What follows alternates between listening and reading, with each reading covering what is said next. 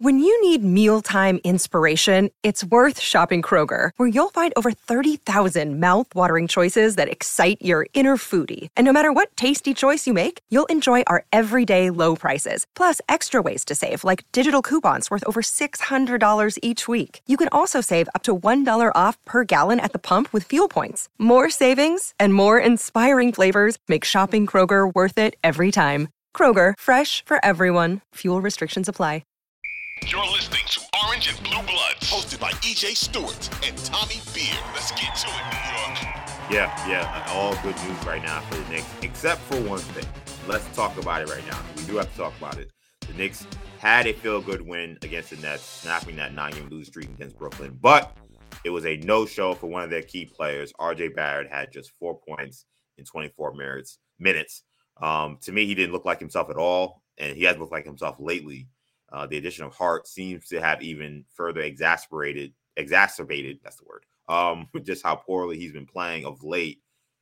Is it time to be worried about Barrett, uh, Tommy? Because I've been one who's who's who's often kind of pushed back against concerns about RJ.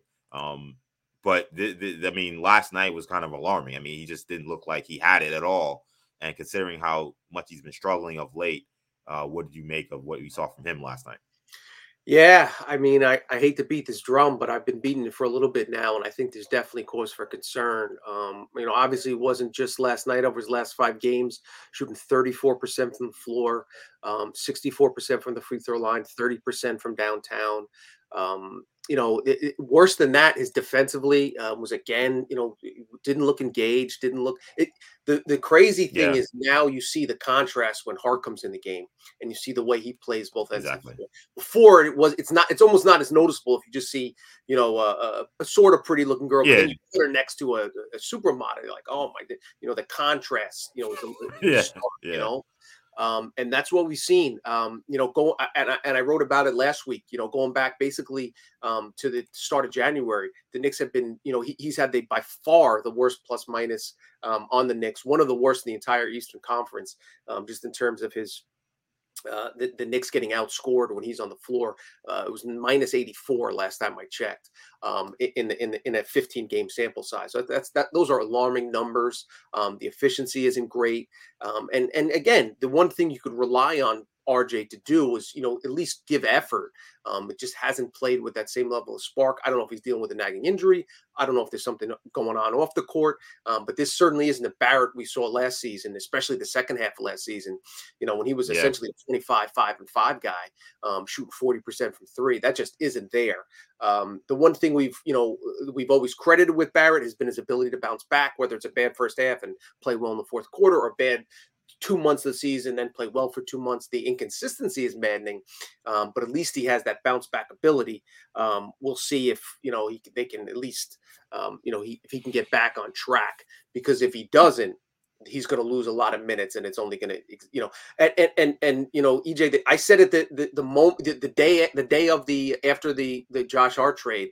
I said I don't want to look too too far ahead, but if, if this could be a, a situation where you know this could be the, the first thing that leads to the domino falling of the Knicks trading RJ Barrett. Yeah. Um, and I'd be lying if I didn't say over the last couple days, if the Knicks had traded Barrett and say Grimes and draft picks for for Donovan Mitchell, a Brunson, Mitchell, Hart, Randle, Mitch Rob lineup um, would would be pretty fun to watch nowadays. Again, that's spelled Mel and, and and we don't want to look too too yeah. too you know maybe they don't if that if they if they trade Mitchell maybe they don't have the first rounder to trade to get Hart um, but that again when you when you have when it, when you have a guy like Hart who's that, that Swiss Army knife um, and he fits in well so fits in so well alongside Randle and Brunson um, uh, RJ's flaws are even more, you know, are, are showcased and you know they just again they're just they, they stand out that much more um, when you have a guy like Hart. Well, again, RJ was minus seven in 25 minutes in a game the Knicks won by 18 points last night. Hart was plus yeah. 23. Um, that's that's that's something we could see happen more and more going forward. And if that continues, you're going to see RJ's minutes dip while Hart's minutes continue to increase.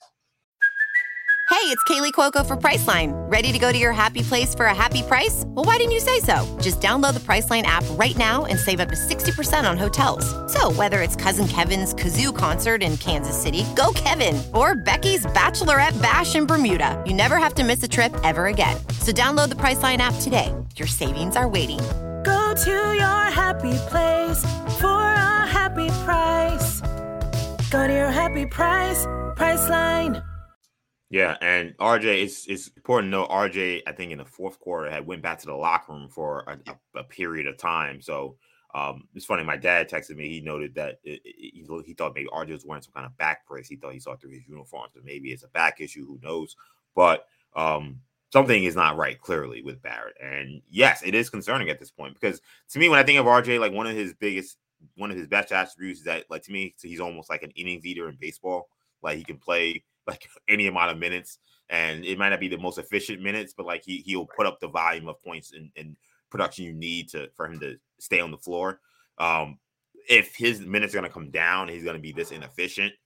That his his value as a player decreases mightily, you know. And like last night was a great example. You know, he only plays 24 minutes. Uh, he only gets you four points, eight shots. He didn't have the time. Like typically, because you know he plays 40 minutes, he could have a terrible 24 minutes and still end up with 25 points because he may rattle off the next seven baskets he may make, and then that's you know it looks like his game's pretty good. Uh, he's not if he's not going to have those opportunities to have those kind of games, he's going to have to be way more efficient and come out of the gates a lot stronger than he has throughout his career. So that's alarming the best thing you could yeah. say about RJ over his first three seasons was his production total. You know, he's the first yeah. guy uh, under the age of 23 to have, you know, a thousand points and 500 rebounds and 500 assists. And those were counting. He just piled up counting stats. And the argument, the pushback against other folks was, yeah, he does that because he plays a ton of minutes and he gets a ton of shots. And he's been in a situation where they need him to get shots. And they've been a bad team. So there's yeah. plenty of rebounds. Um, again, uh, you're 100% right. If those minutes, his per 48 minute production was never impressive. That's why his PER and his VORP and you know some of those those wards, some of those other advanced statistics. Um, you know, he was at, at the top of his draft class in terms of total points and total rebound, you know, near the top yeah. five and all those and, and number one in total minutes. Now, if you look at those other advanced metrics, he's you know 15th, 16th, uh, middle of the pack.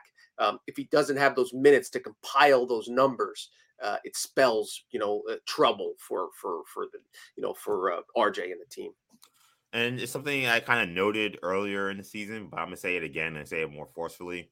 Uh, RJ Barrett, assuming he's back on the team next season, he's come back in maniacal shape.